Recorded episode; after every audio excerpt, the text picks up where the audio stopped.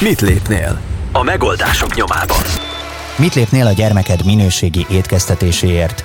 Ez a Mit lépnél a megoldások nyomában, és egy nagyon különleges, impozáns helyszínről jelentkezünk. Ez a Corvin Hotel Budapest egyik szobája, egészen pontosan a 108-as. Én még soha nem készítettem szálloda szobában beszélgetést, de hát itt a lehetőség. Eléggé új, viszont nagyon kellemes atmoszféra ez, és azért itt találkoztunk, mert odalent a közösségi teremben nemrég ért véget a Vimos Nébik szervezésében a Megújuló Közétkeztetés című szakmai konferencia, és azt hiszem, hogy ez a kérdéskör ez mindannyiunkat nagyon komolyan érint. Itt vannak a vendégeim, akik a konferenciának előadói voltak, és most pedig beszélgető társaim. Éder Tamás, a FÉSZ elnöke, ez a Felelős Élelmiszergyártók Szövetségeként elhíresült cég, aminek egyébként 2019 óta ez a neve, és ez mintegy 500 hazai élelmiszeripari céget tömörít, egy szakmai szervezet. Itt van velünk Sáfár Ferenc, ő a Biogastro Kft. ügyvezető igazgatója és a Vimos alelnöke, valamint Tóth Dávid, a Nébi vendéglátás és közétkeztetés felügyelet osztályvezetője. Sziasztok, üdvözöllek benneteket! Sziasztok! Szia. Terítéken tehát a közétkeztetés megújulása. Ennyi vendéggel régen beszélgettem egyszerre, úgyhogy kérlek titeket, hogy egyfajta auditív névjegykártyát nyújtsatok át a hallgatóknak, hogy be lehessen titeket így a hangotok alapján is azonosítani, és kérlek, hogy néhány mondatban mondjátok el, hogy a saját területeteken mi a ti feladatotok. Ugye az én cégem a Biogastro Kft. gyakorlatilag elsősorban közétkeztetéssel foglalkozik, gyakorlatilag önkormányzati pályázatokat nyertünk, valamint elég erős a szegmensünk a magániskolák étkeztetésében, többek között vallási alapon is, és van egy harmadik lábunk, ami úgynevezett élelmiszeripari kényelmi termékeket készít és szállít nagy megrendelőknek. Ez a hang tartozik tehát Sáfár Ferenchez, és itt van velünk ugye Tóth Dávid a Nébiktől. Így van. Üdvözlök én is mindenkit, Tóth Dávid vagyok. Én hatósági oldalról érkeztem. A Nemzeti Élelmiszerrendbiztonsági Hivatalon belül a vendéglátás közétkeztetés felügyeleti osztályán dolgozok már 2013 óta, mint élelmiszerbiztonsági felügyelőmérnök. 2019. januárjától pedig az osztályt én vezetem. Hm. És itt van velünk Éder Tamás, a FÉSZ elnöke. Ugye a FÉSZ egy szakmai érdekképviselet, korábban ez ÉFOSZ néven, az Élelmiszerfeldolgozók Országos Szövetsége néven működött. Néhány évvel ezelőtt egy kicsit korszerűsítettük, trendiesítettük a nevünket, de nem csak a nevünket egyébként, hanem a tevékenységünket is. Nyitottunk egy kissé a, a fogyasztók felé is, és nem csak a hagyományos szakmai érdekképviseleti munkát visszük, tehát a kormányzat és a sajtó felé mm. Próbáljuk meg az ágazat érdekeit képviselni, hanem a fogyasztók felé is kommunikálunk. Ez formálódott meg a névváltoztatásban. Odalent a szakmai konferencián mindannyian előadók voltatok, és azt hiszem, hogy a szakmai része az digitális formában elérhető, viszont ebben a műsorban arra szeretnék egy kicsit fókuszálni, hogy mi az, ami ebből mondjuk az átlagembert érinti, lent is elhangzott az, hogy mindannyian kapcsolatban vagyunk, vagy egy menzával, vagy egy közétkeztetővel, vagy a gyerekünkön keresztül, vagy mi magunk kerülünk ilyen helyre, és voltak mindenféle változtatások, rendeletek, amiknek, ha jól tudom, 2020-as rendeletről beszélünk, de egy része az néhány hónapja van életben, van, ami nem sokára életbe lép majd. Ezeket kérlek, hogy foglaljátok össze csak ilyen egy-két mondatban úgy, ezeket a változtatásokat, hogy egy átlagember érteni tudja, hogy ez miként befolyásolja az ő életét. Úgy gondolom, hogy a rendeletnek a legfőbb üzenete az a minőség javítása, a színvonalának emel, a közétkeztetés színvonalának emelése, ezáltal elégedett fogyasztók számának a növelése. Ez a fő üzenete, és az, hogy ez miként valósítható meg, már korábban is több lépés volt ezzel kapcsolatban, a Nébik oldaláról tudom ezt mondani. Indítottunk különböző programokat, akár az érzékszervi vizsgálatokról beszélünk, akár a konyhák minősítéséről beszélünk. Ez a rendelet pedig én úgy gondolom, hogy most a ugye minőségű közétkeztetésről akkor tudunk beszélni, hogyha az alapanyagok már úgy ö, olyan alapanyagok kerülnek be a közétkeztetésbe, jó, ö, jót csak jóból lehet főzni. És ez a rendelet is ezt a célt szolgálja, hogy megfelelő minőségű alapanyagok kerüljenek a közétkeztetésbe. Rengeteg dolog elhangzott lent, szerintem sok mindenkit érinthet a rövid ellátási lánc, például ami azt jelenti, hogy a termelő és a kiszolgáló vagy felszolgáló étkeztető személyzet között csak egy köztes láncszem lehet, tehát nem fog sok emberen átfutni ez a rendszer. Piacszervezők, TSTC, termelői csoportok, stb. Akkor elhangzott ilyen, hogy a minőségi szempontok nagyon fontosak, és végre nem az olcsóság lesz a legfontosabb egy beszerzésnél, ami egyébként az én fejemben úgy fogalmazódott meg, hogy ez tényleg egy mostani téma, tehát hogy erre most döbben rá a piac, hogy az olcsóságnak nem kéne dominálni az étkeztetésben, a közétkeztetésben?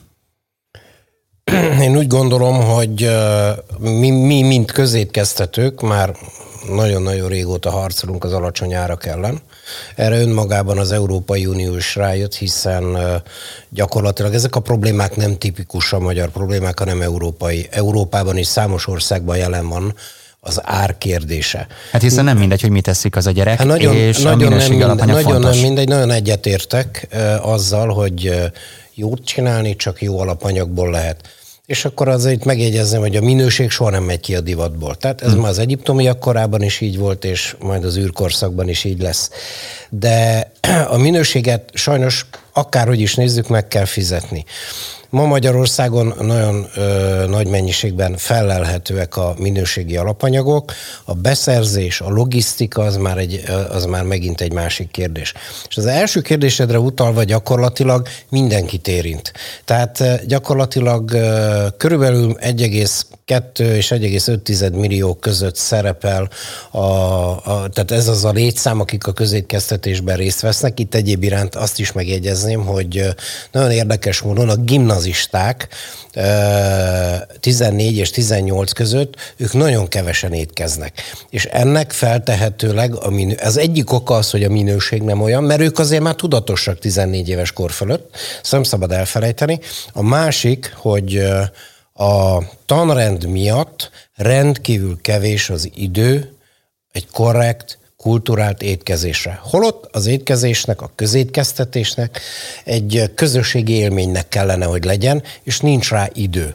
Ami minden összefüggésben van. Nagyon sokszor futunk abba bele, hogy a leves nem eszi meg a gyerek, mert nincs rá e, ideje. Ergo az a leves lefőzésre kerül, de a végén kidobásra kerül. Ergo terheljük a környezetet. Ez egyébként egy nagyon praktikus és fontos szempont, hogy minél kevesebb legyen a pazarlás. Nem tudom, Nálatok a fésznél ez egy téma, vagy erről beszéltek napi szinten, hogy hogyan lehet ezt redukálni?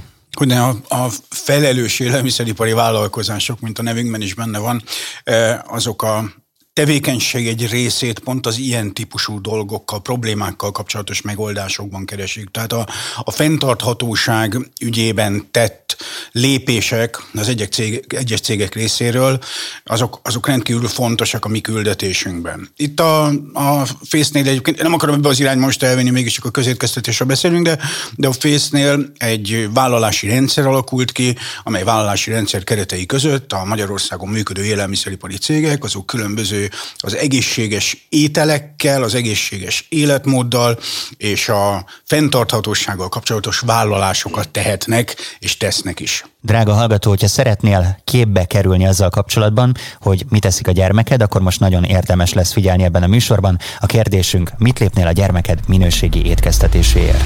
Mit lépnél? Mit lépnél? És most következzen a podcast, ami minden oldalról körbejárja a témát. A kérdés csak az, hogy te mit lépnél? Mit lépnél? Haladjunk együtt lépésről lépésre, gondolkodj velünk és találj rá a saját válaszodra. Saját válaszodra. Mit lépnél? A megoldások nyomában. Aki az első lépést teszi, Rédül Ádám.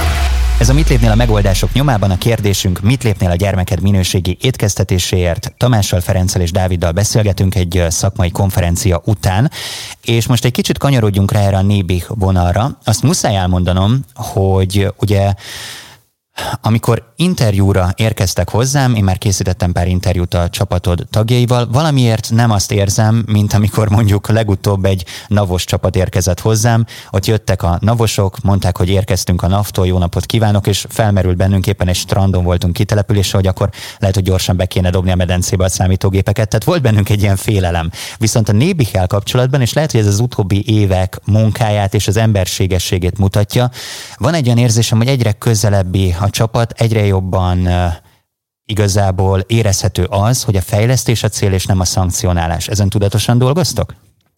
Így van. Ö, több szempont vezetett ide, hogy ö, elsődlegesen ugye az, hogy tapasztaltuk, vagy tapasztaljuk jelenleg is, hogy sokszor a szankció nem megoldás, nem vezet a probléma megoldására. Olyan példát mondanék, megbüntetünk egy élelmiszeripari vállalkozást, legyen az uh-huh. itt vendéglátó vagy előállító kifizeti az adott bírságot, és utána ugyanúgy, ugyanazzal a gyakorlattal folytatja a munkáját, tovább ugyanazokkal a hibákkal. Fontos megemlíteni azt, hogy a Nébik, mint élelmiszerláncfelügyeleti szerv végez hatósági ellenőrzéseket is. Elsősorban olyan eseteket vizsgálunk ki, és olyan hatóság, tehát olyan helyeken járunk el hatósági úton, ahol panaszbejelentés érkezik hozzánk, azokat vizsgáljuk meg. Viszont ugye 2015-ben indult el a Nébihen belül ez a minőségvezérelt közétkeztetési program, élelmiszerláncon belül egyedülállóan, hogy nem hatósági ellenőrzést végzünk, hanem egy szakmai auditot, és nem szankció a vége, hanem egy javaslattétel a feltárt, az együtt feltárt hiányosságokra. Ferenc, miért fontos nektek az, hogy mondjuk hívjátok a nébik szakembereit, és akkor ez hogyan történik? Úgy tudom, hogy nem mondják meg, hogy pontosan mikor érkeznek, de miért kell az ő minősítésük ahhoz, hogy ti jól működjetek? Hát a mi esetünkben maguktól jöttek, nem hívtuk. e, gyakorlatilag e, most erre én büszke vagyok, tehát mi gyakorlatilag abszolút ötös kategóriát kaptunk a Nébiktől, 93 ot Mert hogy ilyen osztályzás rendszer van, Igen. tehát egyes, kettes, hármas, négyes, ötös Ha jól tudom, dobni. 153 vagy 155 szempont szerint... 147 kérdés, 100, pontosan. 147? 147. Bocsánat, Ezért lett csak 93 százalék, nem csak viccelek. Tehát gyakorlatilag egy, egy ilyen audit, az majdnem egy napos, hmm és valóban mindenre kiterjed, valóban segít abban, hogy feltárja azokat a hiányosságokat adott esetben, amelyek egy főzőkonyhán adódhatnak. Még akkor is, hogyha valaki megpróbálja az ötös osztályzatot elérni, hiába ők szakemberek, tehát mi a Csúnya dolog, amit mondok, mi, mi, mi ott bent nap, mint nap egy kicsit nem látjuk a, a fától az erdőt. Uh-huh. És uh, ők külső szemmel jönnek, uh, magasan képzett szakemberek, és ez a rendszer nagyon jól fel lett építve, főleg az a része, hogy nem szankció van utána, hanem ajánlás, utánkövetés, és gyakorlatilag hozzá segítik a közétkeztető vállalkozót ahhoz, hogy minél jobb osztályzatot érjen el. Egyéb iránt a közétkeztetőknek, meg akik a pályázatokat ebben a, ebből a szempontból kírják, valóban a konferencián elhangzódott, hogy ez már része a köztudatnak, ez a fajta nébik minősítés.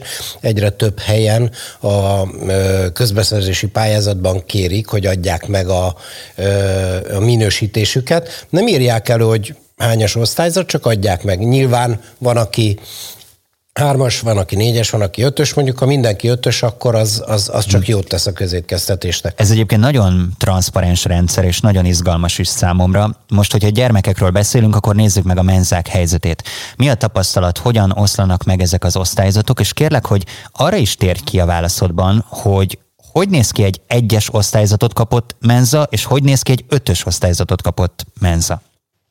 Hát ugye a, az osztályzatok az az iskolai osztályozási skála szerint történnek.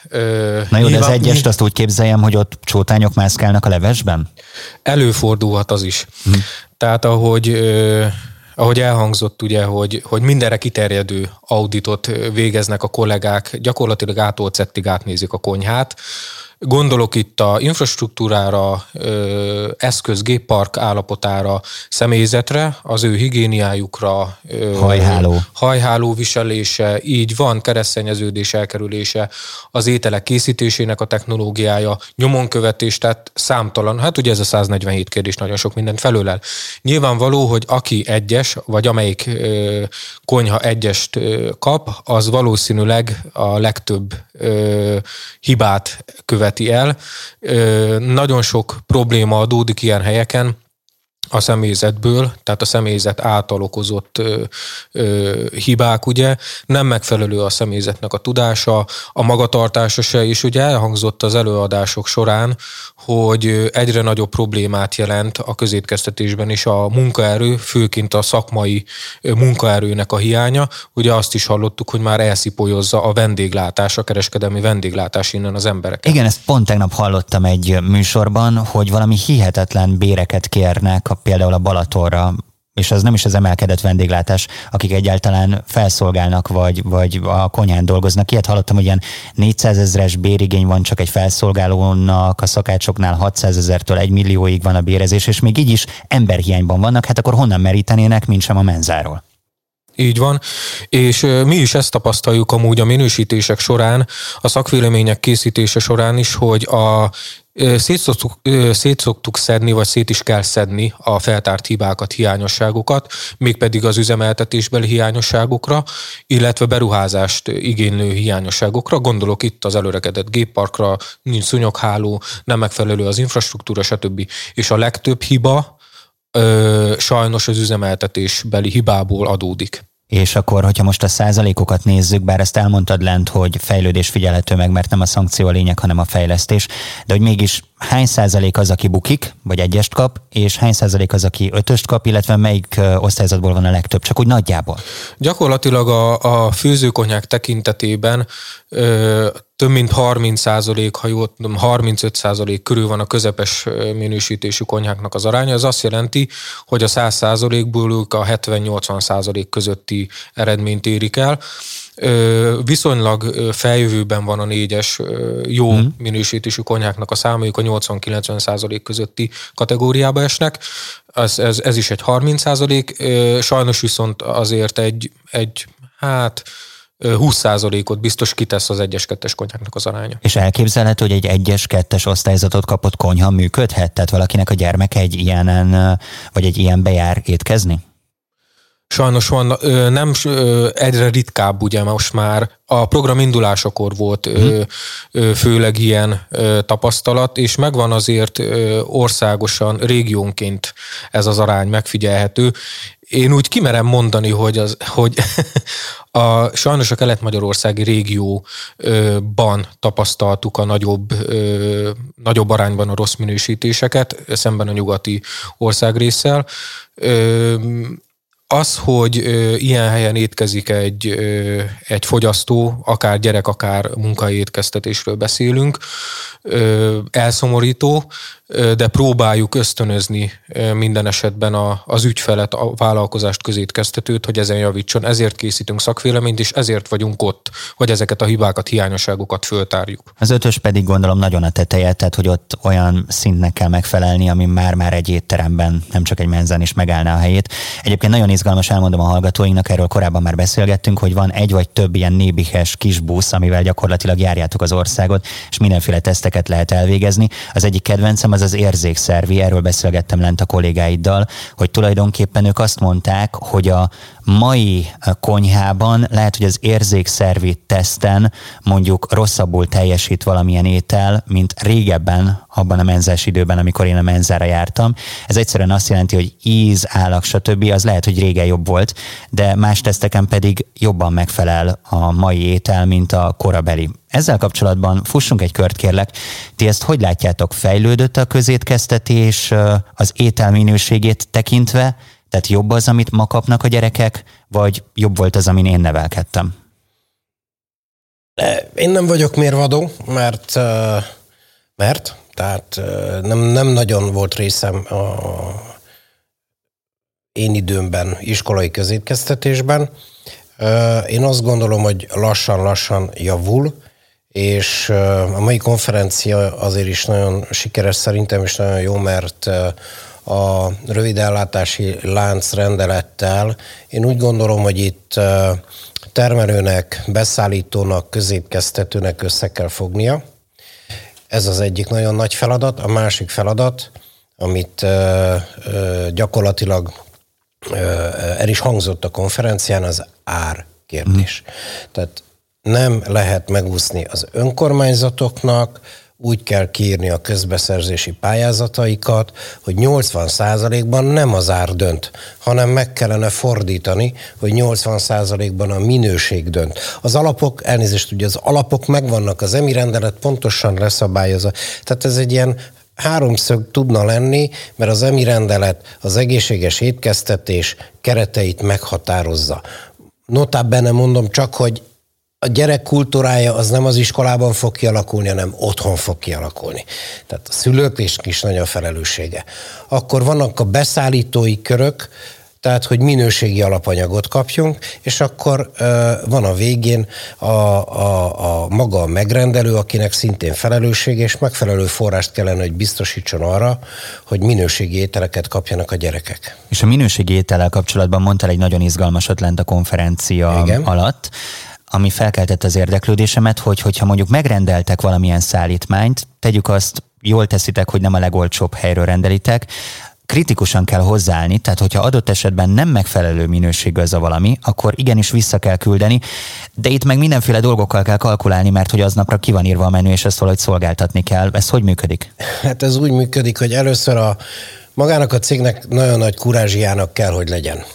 Tehát amikor egy nagy nemzetközi beszállító cég, ugye direkt nem akarom kimondani a nevét, odahozta a rosszabb vagy közepes minőségű árut, és mi minden alkalommal visszaküldtük, akkor ebből ilyen sértődés lett, aztán elkezdtek késni a szállítással, ez sem stimmelt, az sem stimmelt. Na most nem most jöttem le a falvédőről, és elég kurázsi vagyok, én fogtam és fölhívtam a központot Európában, hál' Istennek több nyelven beszélek, és így elmagyaráztam nekik, hogy mi van. És lett egy saját accountunk, pedig akkor még ilyen pici cég voltunk, és azóta ők egyetlen egy hibát nem követnek el. Tehát ez egy edukációs kommunikáció is egyben, hogy a beszállítónak tudnia kell azt, hogy mit engedhet meg magának, mit nem. Elég szomorú, hogy egy ilyen láncban előfordulnak rossz minőségű ö, áruk, és ezt a középkeztetőnek tudod, ott kezdődik a minőség. Tehát, hogy a bornál szokták mondani, a bor minősége a szőlőtőként dől el. Nem és gondolom üvegben. cserében mindig kell készülnetek B-tervvel. Mindig van B-terv, minden esetben van B-terv, itt az ügyfélkezelése a nagyon fontos ebben az esetben, de az ügyfelek egy adott mondjuk Viszmajor esetben gyakorlatilag teljesen megértőek, és nincs ezzel probléma. Tamás, itt látom, hogy igen, az, a mikrofont. Hogy, igen, reagálnék egy kicsit, még visszatérve a te x évvel ezelőtti minőség, meg mostani minőség kérdésére. Igen, hogy előttem ugye van, tudod, az akkori kaja. Igen, szóval én is azok közé tartozom, aki ugye már 50 éve is iskolába járt, hogyha jól számolom. Tehát azért régi tapasztalataim vannak az akkori menzákról. És azért azt gondolom, hogy ketté kell választanunk itt a kérdést. Az egyik az az, hogy az elmúlt évtizedben, bár pontosan nem emlékszem, hogy mikor volt az a, az a rendelet, ami a közétkeztetést megpróbálta eltolni az egészségesebb étrend irányába, és megszabott nagyon fontos, komoly Abszolút. feltételeket, hogy miket kell, milyen mennyiségben, milyen gyakorisággal az asztalra tenni, de ezt ez egy ügy, meg volt a 40-50 évvel ezelőtti konyha, ahol azért, bocsánat, de hát ez a paradicsomleves, az baromi finom volt, de véletlenül tele volt cukorral. Tehát olyan mértékű olyan típusú anyagfelhasználás jellemezte a hagyományos, hmm. több évtizeddel ezelőtti közétkeztetést, amelyet ma a jogszabályok már nem is engedenek meg. És Persze, hogy a jó cukros paradicsomlevesnek az ízérzéke az más, mint az egészségesebb konyhai összeállítású paradicsomleves. És a mai napig vannak ilyen emlékeim, tényleg ez a piskóta kocka, vizezett csoki szószal, hogy az milyen jó volt a menze, meg volt valami hús, krumplival és megyszószal, ilyeneket azóta sem ettem, taronyát is csak azért, mert hál' Isten a feleségem családja készít, de azt is csak menzenettem. Tehát vannak ilyen favoritok, amik, tehát amik a hús zsírban sült, valószínűleg a krumplit is zsírban forgatták Na. át, a megy szósz az pedig szintén magas cukortartalommal bírt. Na most, tehát ez ugye kiesett, amennyire én ismerem a közétkeztetést. Ez az egyik sík, ami miatt talán lehetnek olyan érzések bizonyos ö, emberekben, akik mondjuk 50 éve is ettek menzán, meg ma is, hogy esetleg ez a mai nem olyan finom. Uh-huh. De a, a másik dolog, amit ebben az ügyben pedig el kell mondani, amit itt utaltak, a, amire utaltak itt a kollégák, hogy azért a, a közétkeztetés az elmúlt három-négy évtizedben a a tömegés, a tömeg jellegéből fakadóan, ugye itt hallottuk másfél millió ember, vagy 1,2 millió ember napi ellátását szervezi meg, ráállt a tömegalapanyagok használatára, a tömegtermékek használatára. Tömegtermékből lehet átlagos tömeg élelmiszert csinálni. A kormányzat szándéka az, hogy ebből a tömegellátásból egy kicsit megemelje a minőségi színvonalat, és olyan étrendet és olyan ételeket tetessen a közétkeztetés keretei között a fogyasztók elé, amely nagyobb mértékben tartalmaz minőségibb alapanyagot. És ez egy nagyon jó cél, ez egy nagyon szép, azt gondolom az egész társadalomon nézve is egy nagyon szép terv lenne.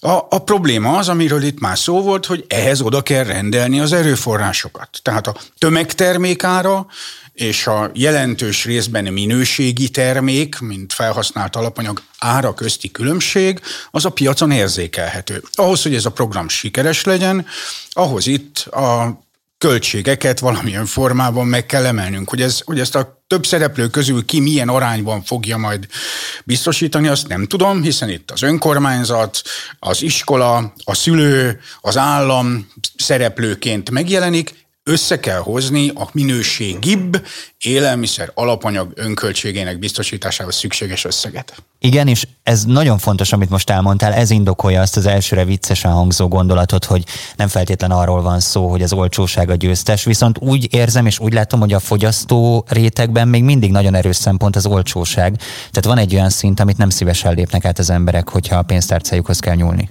Ez így van, és különben maximálisan egyetértek a, azzal, amit az előttem szóló mondott, hogy tehát a minőség, ezt mondtam már, a minőség nem megy ki a divatból, de az, az árképzés ma Magyarországon egy nagyon speciális dolog. Azt tudni kell, hogy a, egy önkormányzat, mondjuk magániskolákat most ebből hagyjuk ki, az mm. egy más történet. Az önkormányzati megrendeléseknél a közétkeztetőnek végül is, ami a end of the day kifizetésre kerül, az kettő tételből áll. Az egyik, a, amit az önkormányzat fizet, a másik, amit meg a szülő fizet. És sajnos ezen a területen belép egy kicsit a politika helyi, vagy akár országos. Tehát mi az, amit a szülőre terhelek, és mi az, amit én bevállalok önkormányzat. Mit tud az önkormányzat bevállalni? Ez a saját budgetjétől is függ, jelentős mértékben.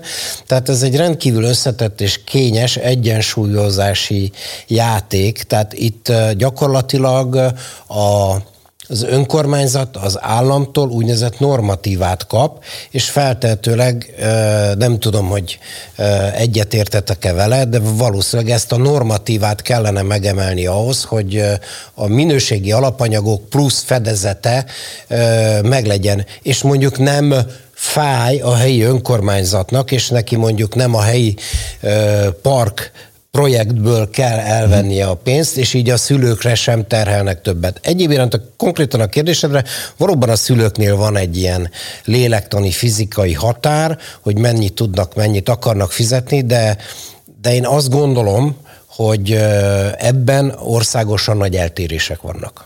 Mm. Egyébként a konferencián német Andrásnak, aki a Közért Plus üzletág vezetője, volt egy gondolata, és ezt a szállat is behoznám akkor már ebbe a pakliba, hogy vannak olyan dolgok, amikből mi magyarok nagyon erősek vagyunk, de vannak olyan dolgok, amikből kevésbé, és hozott egy olyan képet, hogy valamilyen rendelet miatt megvan szabva, hogy milyen gyakran kell halat adni mondjuk a gyerekeknek, és elém festette azt, hogy ez azt jelenti, hogy egy-egy ilyen napra 120 tonna halra van szükség. Tényleg beugrott a Godzilla-ból az a jelenet, amikor ott teszi a halakat. Ez rengeteg, ráadásul szálkamentes hal. Oké, hogy van Magyarországon olyan hely, ahol uh, tudnak ezügyben tenni, de ez, ezek olyan mennyiségek, amiket valahonnan be kell szerezni, és gondolom, hogy ezek nem pénztárca kímélő dolgok. Hát nem, egy, egyáltalán nem. Gyakorlatilag a rendelet alkotók, és ezt ott lent a privát beszélgetésekben már előre jeleztem, hogy a célral nem lehet vitatkozni. Tehát amit az Agrárminisztérium, a kormányzat, a kincstár szeretne, és amiben a nébi oroszlán szerepet vállal a megvalósításban, az, az, az, ott, ott nincs probléma. De hogyan? Hogyan kerül megvalósításra, hogyan kerül kivitelezésre. Engem az érdekel, hogy a minőségi termék a megfelelő pöcséttel mikor, hmm. hány órakor kerül a raktáramba be, hogy én tudjak dolgozni. Tehát Isten igazából a hal az egy, egyéb iránt az emi rendelet szabályozza meg a, szabályozza a halat. Uh-huh. Nem tudom, hogy létezne 120 tonna talán valami ilyesmi hangzott el, hogy egy afrikai harcsa tenyésztő telep van valahol Magyarországon, ami segíthet, de tényleg ez sok. Igen, hogy miért hívják afrikai harcsának, fogalmam sincsen, de, le, de lehet, hogy te tudsz erre válaszolni. A minőséggel kapcsolatban ugye vissza, vagy visszakanyarodnék egy kicsit itt a, a minőség kérdésére elhangzott ugye a alapanyag ár, de a készítenek a minőségét még azért befolyásolja egy olyan dolog, a távolságidő. Ugye itt arról beszélünk, hogy minél távolabb van a, az étkezésnek a helyszíne az ételkészítés helyszínétől, ez is negatív irányban tudja befolyásolni a készítőnek a minőségét, illetve még egy kicsit visszamennék, szó volt a étkezési időről. Igen. Ugye nyilvánvaló, hogy ö, sokszor látjuk azt, hogy a gyerek, ugye minden nap konyhán vagyunk. Hmm. Ö, az auditor kollégák a hét minden napján járják az ország konyháit. Ö, nagyon sokszor tapasztalják azt, tapasztaljuk azt, hogy van 10 perce a ebéd elfogyasztására a gyermeknek, és megkapja mondjuk tűzforrón a levest, azt meg se eszi. Ö, hulladék keletkezik belőle. Ö, és akkor itt az étkezési időt kellene ugye valamilyen szinten szabályozni. Én annyit tudok, hogy tervben van ö, jogszabályi szinten ennek a szabályozása. Ö, egy, mint egy tanóra 45 percnyi időt adnának erre. Egyébként tényleg az van, ami lent is elhangzott, hogy, hogy a magyar közlöny az sokunknak ilyen kötelező olvasmányá vált, és tényleg Pál utcai fiúk magaslatokra hág már, tehát hogy így napi szinten kell figyelni és kell reagálni az újdonságokra. Egyébként annak ellenére, hogy erre oda kell figyelni, én azt érzem, hogy a szándék az tényleg jó, amit ti is megfogalmaztatok, de vajon egy átlag fogyasztó oldaláról hogyan néz ez ki? Tehát én szülőként honnan tudom azt, hogy a gyermekem, ahova menzára jár, ő egy olyan helyre jár, ami mondjuk ötös osztályzatú, vagy hogy rendben van az étel, amit ő kap. Tehát hogy jön le ez az átlagember szintjére? Ö, Kezdeném ott ugye, hogy a különböző kutatások, Nébik is végzett ilyen kutatásokat a minőséggel kapcsolatban mennyire fontos, és egyre azt látjuk a lakosságnál, hogy egyre fontosabb a minőség az élelmiszerek terén is. Most nem csak a vendéglátás vagy közétkeztetésről beszélünk. Az, hogy a mm, szülő gyermeke hogy tud informálódni, hogy ő milyen konyhán étkezik, erre van a Nébiknek egy transzparens, átlátható felülete, ahol a minősítésen átesett konyháknak az eredményeit feltüntetjük, beazonosítható módon pontos érdemi egyes százalékkal, illetve van a korábban említetted te is ugye ezt a mozgó érzékszervi állomást, ezeken is történnek érzékszervi vizsgálatok, készítő érzékszervi vizsgálatok, illetve Magyarországon a Nébik Fix laboratóriumaiban is történnek ilyen vizsgálatok, 2013 óta, ez is transzparens, vagyis hát látható, nyilvánosságra hozzuk is, azt is láthatják a szülők, hogy melyik iskolába, melyik napon milyen ételt vizsgáltunk, és milyen lett a minősítése. Egyébként a Nébik csapat előtt le a kalappal, tehát tényleg az egész országot fedik már majdnem olyan, mint egy ilyen rádiós tudósítói rendszer, hogy minden megyéből szinte érkeztek ide kollégáid, ráadásul több diplomás kollégák, akik nagyon régóta ezzel foglalkoznak, viszont azt érzem, hogy még így is sok a munka. Több a munka, mint az ember, nem? Sok a munka, ez biztos így van. És az, hogy az országban jelen vagyunk, gyakorlatilag ugye a közétkeztetésben szereplünk, napi szinten megjelenünk. Ez nagyon sok információhoz juttat minket, nagyon sok mindennel, sok problémával találkozunk, de ugyanúgy ugye a civil szervezetekkel, akár a VIMOS, akár a, a közszövről beszélünk, folyamatos a kapcsolattartás ezekkel a szervezetekkel, és ha olyan ö, problémák, olyan ö, megoldandó feladatok adódnak, amiről beszélnünk kell, mint a mai konferencia is, ugye. Apropó, ezek a szakmai konferenciák tényleg nagyon jók arra, hogy beinduljon a kommunikáció így a szféra különböző elemei, illetve tagjai, tényezői között. Viszont Nézzünk egy konkrétumot. Itt említettem azt Tamás veled kapcsolatban, hogy mintegy 500 hazai élelmiszeripari céget tömörítő szakmai szervezet, szakmai szervezetnek vagy az elnöke. Mi a legnagyobb probléma amivel most ezek az élelmiszeripari cégek küzdenek, és amiben szükségük van erre a szervezetre, és amiben segíteni tudtok? Alapvetően a magyar élelmiszeriparnak az elmúlt 15-20 éve az arról szólt, hogy a megfelelő technológiai fejlesztések hiányában a nemzetközi versenyképességünk gyengült. Uh-huh. Ez meglátszik a magyar üzletek polcain, ez meglátszik a különböző nemzetközi összehasonlításokban, hogyha az ágazat hatékonyságát, termelékenységét nézzük. Most annak a mélyére nem akarok belemenni, ez egy hosszú elemzést igényelni, hogy miért alakult ez így, de tény az, hogy, hogy ez látványossá vált. Ugye pont a Nébik volt az, amely, az az intézmény, amelyik nem oly régen készített egy polc tükörelemzést a releváns élelmiszerekkel kapcsolatban a magyar kiskereskedelmi láncok polcain, és összehasonlította a mostai mostani polctükröt egy 7 vagy 6 évvel ezelőtti polctükörrel a magyar termék és a külföldi termék arányát tekintve, és hát itt is kijött sajnos, hogy, hogy veszítettünk polcfelületet. Hmm. Tehát alapvetően versenyképességi problémáink vannak, amely versenyképességi problémák a tőkeellátottságból annak hiányából fakadnak, ami pedig kötődik ahhoz, hogy a magyar élelmiszeripar az EU csatlakozást követően a különböző Európai Uniós támogatási forrásoknak nem volt kedvezményezettje, hogy ilyen finoman fogalmazzak.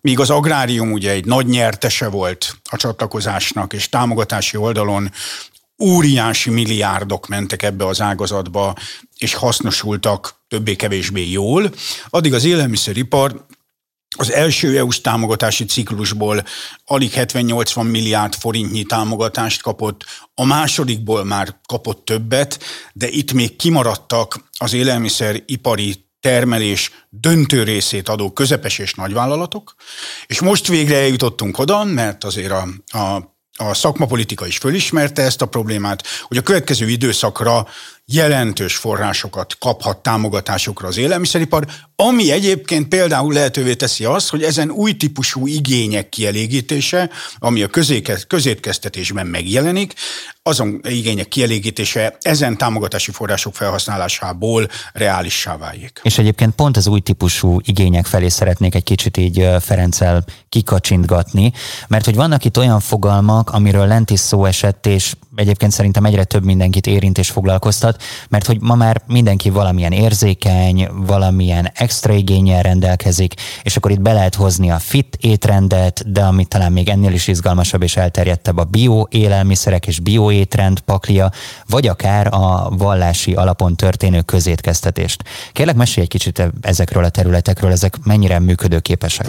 Rögtön egy megjegyzés, a fit az inkább a felnőtteknek való, tehát ugye a közétkeztetés az arról szól, hogy megfelelő tápanyagtartalmat, vitamintartalmat, fejére tartalmat biztosítsunk a gyerekeknek. Ugye Tehát az... akkor egy fitness anyuka és apuka nem várja el, hogy a gyermeke fitness vagy fit Hát majd ő gondoskodik kapjon? róla. Értem. Tehát ugye hm, Világos.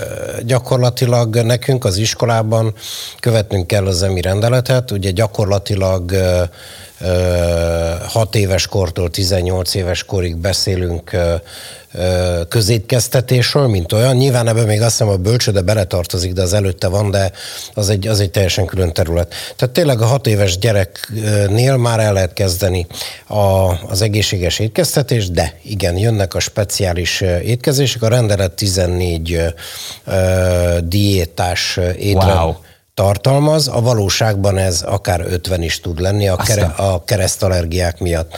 Tehát amikor ö, ö, egy ö, orvos megállapítja, hál' Istennek nagyon szigorú a rendszer, tehát amikor még nem volt életben, hát most kicsit viccesen volt, hogy a gyógytornász írt egy papírt a gyerekről, hogy ilyen meg olyan allergiája van, és ilyen és olyan étkezést kell biztosítani. Ma ez gyakorlatilag nagyon szigorúan szabályzott, szakorvos, tehát nem, mm. nem a házi orvos.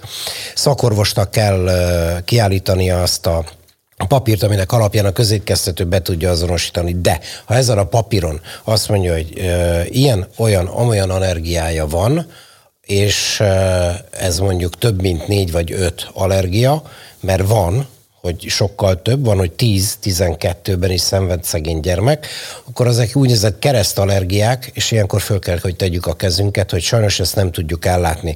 Ilyenkor a szülőnek kell biztosítania. A közétkeztetési konyhák, a közétkeztetéssel foglalkozók alapvetően a tejérzékenység, cukorérzékenység és a gluténérzékenység körét tudja probléma és gondmentesen kiszolgálni. Talán a tej az egyel könnyebb, mert azt úgy ki lehet hagyni. Azt ki lehet hagyni. A többit az egy kicsit bonyolultabb, és akkor itt megint csak visszatérek egy kicsit az árképzésre.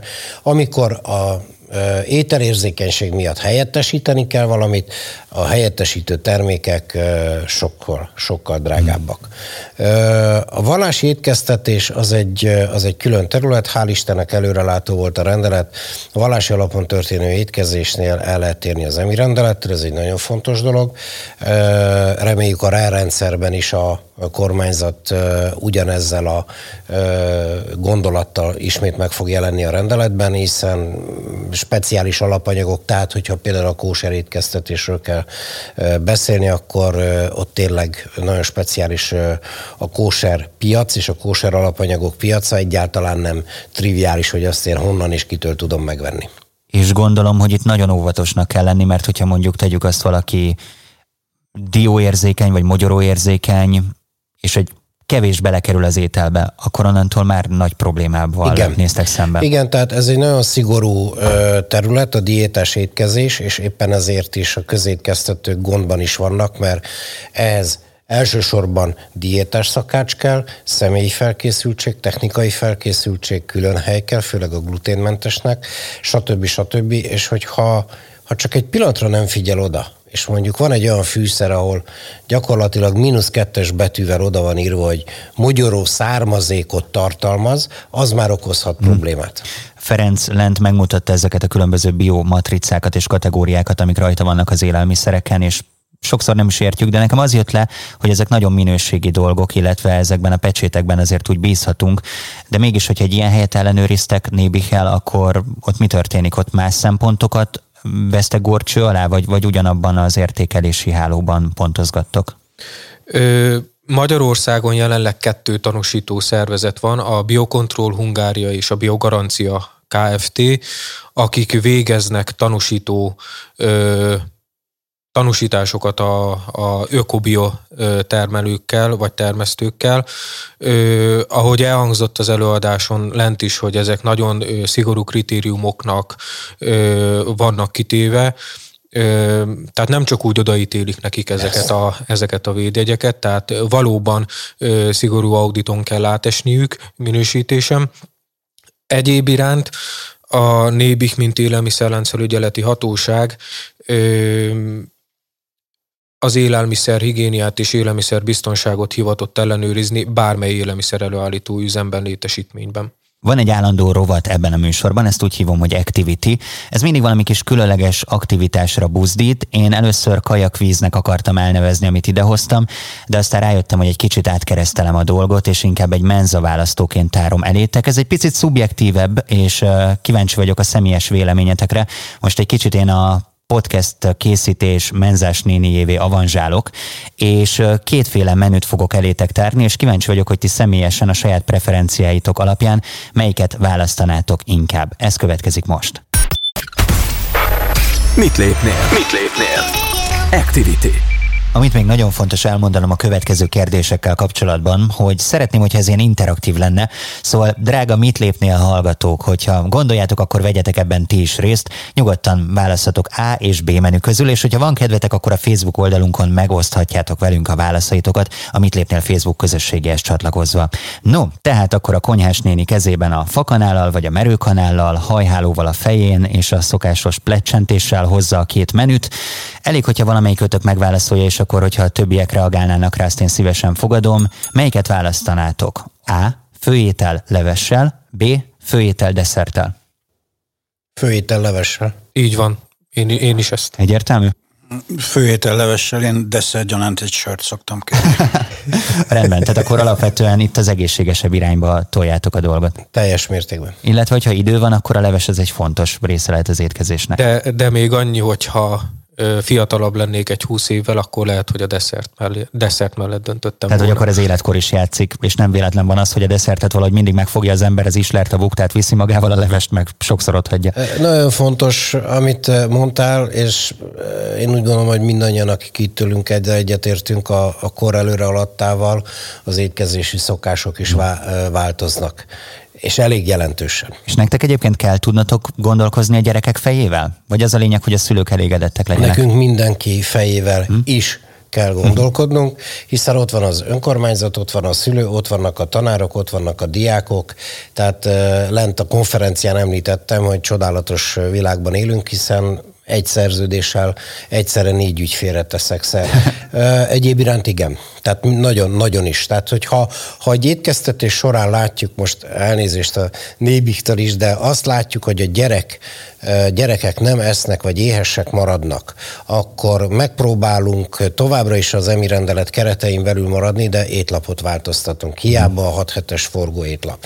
És itt kezdődik a minőség, hogy is egy része, hogy a szolgáltatónak észre kell vennie, hogyha egy adott iskolában, adott esetben nem, nem mennek bizonyos ételek, és erre megint csak azt tudom mondani, hogy a Kelet-Magyarország és Nyugat-Magyarország között is nagy az eltérés, már csak a fogyasztási szokásokban is. Hmm.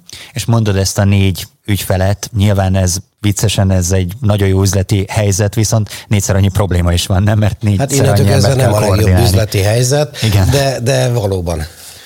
Ehhez kapcsolódóan egy kb. két-három évvel ezelőtt voltam egy vidéki konyhán. Ez egy önkormányzati konyha volt, aki nyilvánvaló, hogy az óvodás korúakat, az általános iskolás korúakat is ellátja, illetve időseket is étkeztet.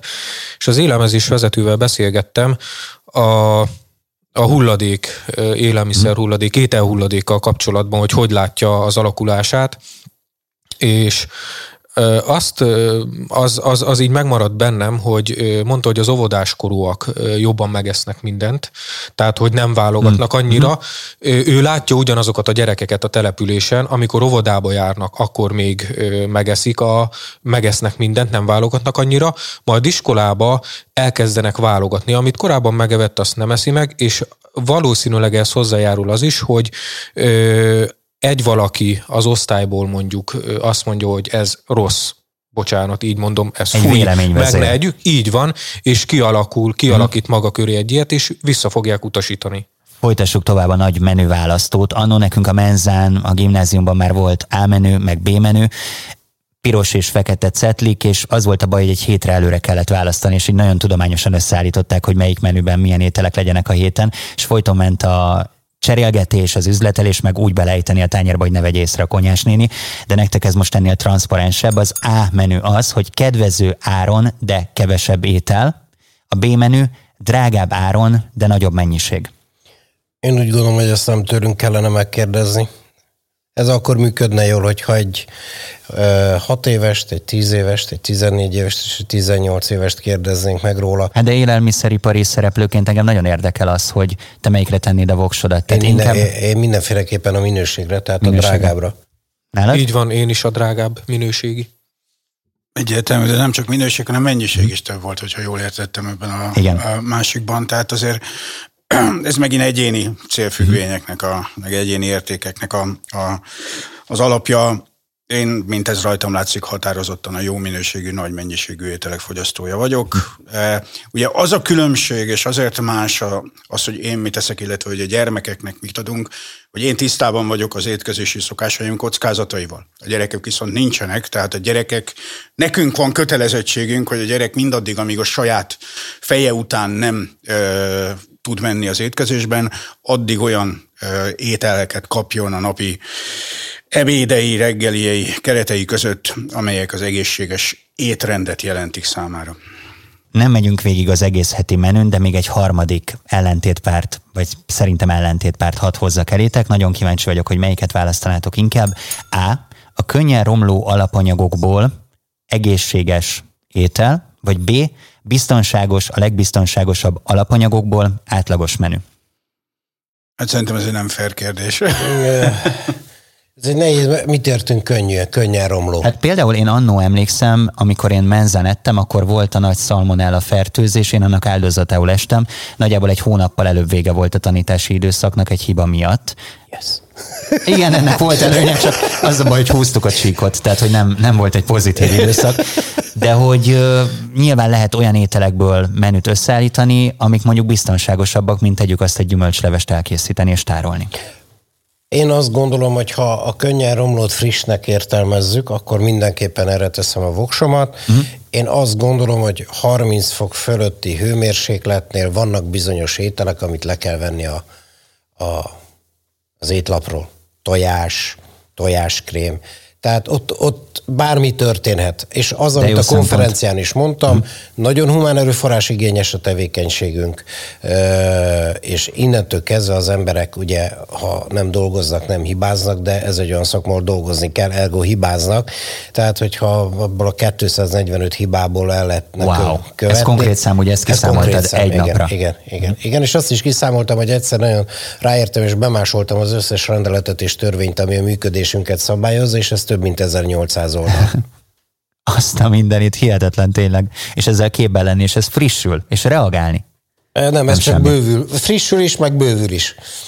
Könnyen romló alapanyag, hogyha megfelelően van tárolva, kezelve az ételkészítésig, akkor, akkor abból nem lehet probléma, és utána az ételkészítés hmm. is megfelelő technológia, biztonsági paraméterek mellett megfelelő hőkezeléssel készül, úgy szolgálják ki, akkor, akkor én is arra szavaznék, hogy egy minőségű, de könnyen romló alapanyagból készült ételt tegyek. Tamás, egyetértesz?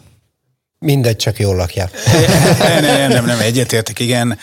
Tény, hogy ebbe az irányba próbáljuk ugye most terelni a, a, a magyar társadalom étkezési szokásait is, hogy frissebb, zöldebb, kevésbé feldolgozott termékeket vegyen, mert ez az, ami a, a hagyományos magyar étkezési szokásokból mostanában egy kicsi hiányzik, és hát tudjuk jól, hogy a, az egészségügyi állapotunk az európai összehasonlításban nem tartozik a legjobbak közé, és ennek egyik oka az étkezési szokásainkból fakad, másik meg a mozgáshiányos életmódunkból. Amúgy milyen izgalmas, hogy az európaihoz hasonlítva, igen, de mondjuk az amerikaihoz hasonlítva, ha nézzük a texasi embereket. Ilyen szempontból Amerika nagyon érdekes dolog, tehát hmm. hogyha Amerikának elmegy a keleti meg a nyugati partvidékére, akkor ott valóban egy átlagos magyar az... az Fit. Jó, mondjuk az is igaz, hogy az amerikai partvidékeken egy európai ember az mondjuk azt átlagos, de hogyha lemegyünk a vidék Amerikájába, akkor azt mondhatjuk, hogy a magyar kifejezetten fit. Ez egy nagyon érdekes megfigyelés volt. Ahhoz, hogy fit legyen, ahhoz be kell menni a vidéki Amerikába. Tehát ahol el kell menni valóban Texasba, el kell menni Indiánába, el kell menni Iowa-ba, ahol, ahol, lá, ahol láthatóak azok a nagy darab emberek. A, a partvidéki Amerika, mely tekintetben más, és egyébként amennyire én ismerem az adatokat, nem tudom, erősítsetek meg, eh, de a, az elhízottsági index tekintetében Magyarország az ott a világon az első négy-ötben ott van, és ott egymást kergetjük Amerikával hmm. leföl, meg Mexikóval, meg, meg nem tudom még ki a, szokott bejönni. Annyiban gyorsan hagyj interveniáljak, hogy van egy eh, magyar tudósunk, Barabási úr, akinek van is egy erről szóló könyve az feldolgozott élelmiszerekről. Zseniális a könyv, ugye ő egy hálózatkutató, és ma nagyon érdekes következtetésre jutott, hogy ha a nem, a, hát mondjuk úgy, hogy egyelőre a fejlett országokban nem fogyasztanánk annyi hiperfeldolgozott élelmiszert, vagy olyan ételeket, amelyeknek az alapanyaga többszörösen feldolgozott már, akkor rengeteg betegségtől szabadulna meg az ember. Jó, mhm. az egy másik kérdés, akkor lehet, hogy már 10 milliárddal lennénk, ami meg egy újabb problémát vetít előre. Tehát csak itt, amit mondtál, hogy a feldolgozott termékek hízlalnak, egészségtelenek. Tehát visszakanyarodva a te ö, kvízjátékodhoz, igen, friss. Bocsánat, itt nekem az élelmiszeripar nevében be kell ö, interveniálnom kell. Interveniálni, semmi gond. Az, hogy ezek egészségtelen élelmiszerek, ez így ebben a formájában nem állja meg a helyét. A mérték Túlzott is kell. fogyasztásuk esetében. A mérték is fontos. Így van. Tehát a, mi mindig azt mondjuk, hogy a mértékletes táplálkozás a lényege mindennek, lehet enni és inni mindent, végtér, és azok a termékek, amelyek a polcokon vannak, meg amelyeket odaadunk a fogyasztónak, azokról a termékekről mindannyian azt gondoljuk, hogy veszélytelenek, Hmm. Az egy más kérdés, hogy a nagy mértékben történő fogyasztásuk az egészséges vagy sem. Pont, és az, mint az alkohol. Igen. Így van. Az abszolút megnyugtatott, hogy mindannyian egyetértettetek, egy behangzó válaszokat adtatok ebben a kis kvízben, és remélem, hogy a szülőknek is tudtunk abban segíteni, hogy néhány lépéssel közelebb kerüljenek a megoldáshoz. Mit, mit lépnél? Mit lépnél? Mit lépnél? Legyél lépés előnyben. Mit lépnél a gyermekeid minőségi étkeztetéséért? Ez a témánk, és ebben a műsorban nem abszolút válaszokat keresünk, hanem a megoldás nyomában lépkedünk szakértőink segítségével, és bízunk benne, hogy az itt elhangzottak alapján te, drága hallgató, közelebb kerülsz majd a saját válaszodhoz. De mégis, hogyha meg kéne válaszolnotok ezt a kérdést, ha gondoljátok, azt is nyugodtan osszátok meg, hogy van egy gyermeketek, de hogy ti személyesen mit lépnétek a gyermeketek minőségi étkeztetésért, mit lépnél a gyermeked minőségi étkeztetésért, milyen választ adnál, adnátok? Egy válasz lehetséges, vagy sok? De Tiéd a megy mikrofon. a műsoridő. Nem, én azt hiszem, ott kezdeném az étkezésre szánt uh, idő. Uh-huh.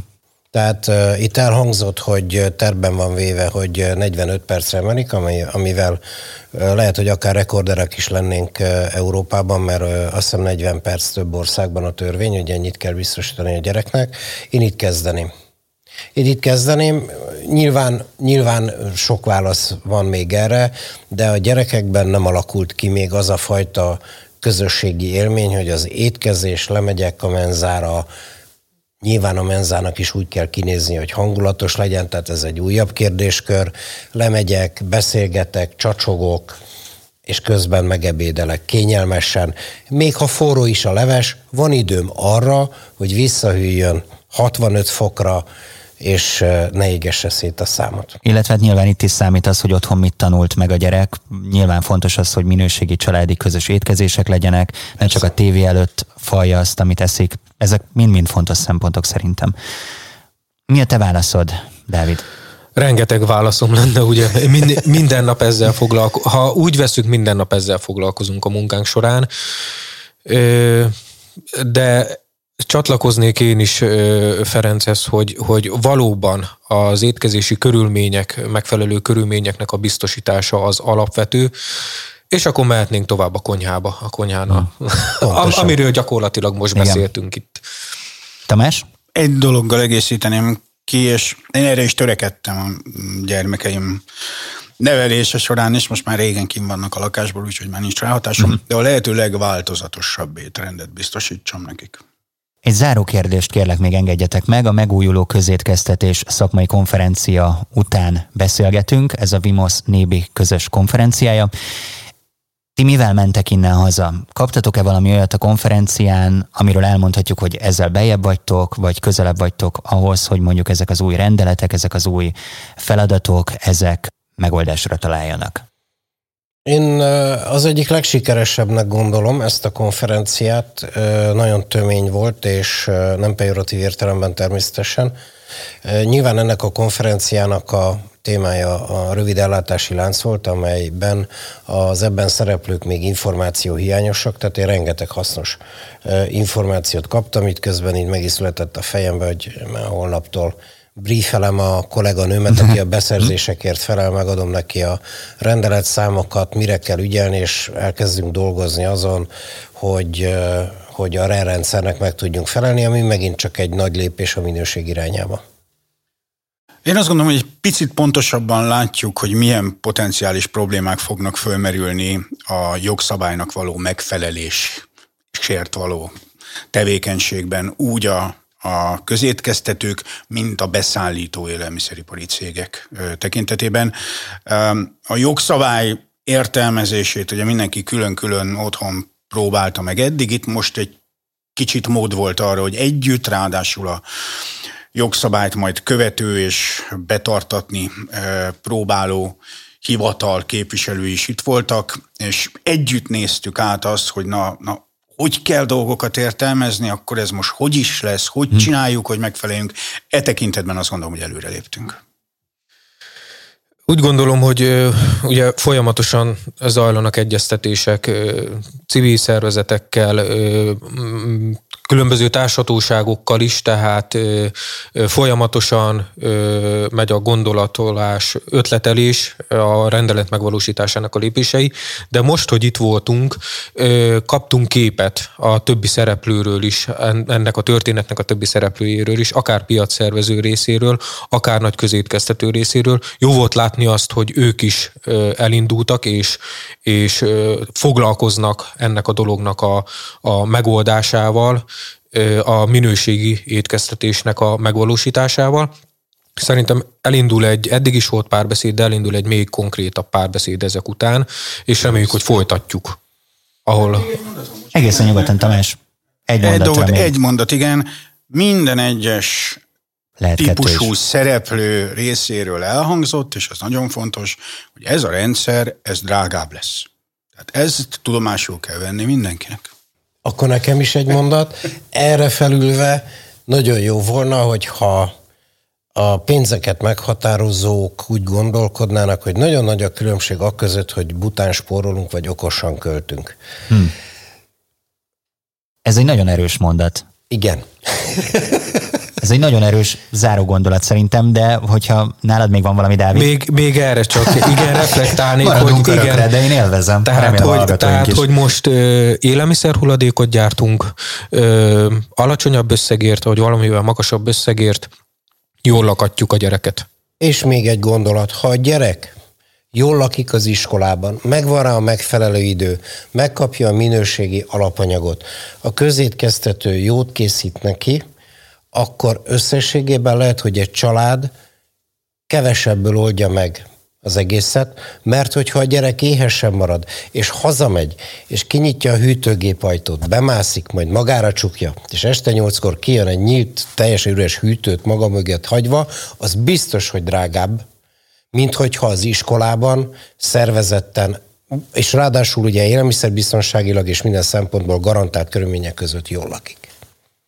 Én nagyon hálás vagyok nektek a szakmai konferenciáért is, illetve ezért a podcast beszélgetésért. Éder Tamás a FÉSZ elnöke, Sáfár Ferenc a Biogasztro Kft. ügyvezető igazgatója, a Vimosz alelnöke, és Tóth Dávid a Nébi osztályvezetője. Köszönöm, hogy megtiszteltetek minket ezzel a beszélgetéssel.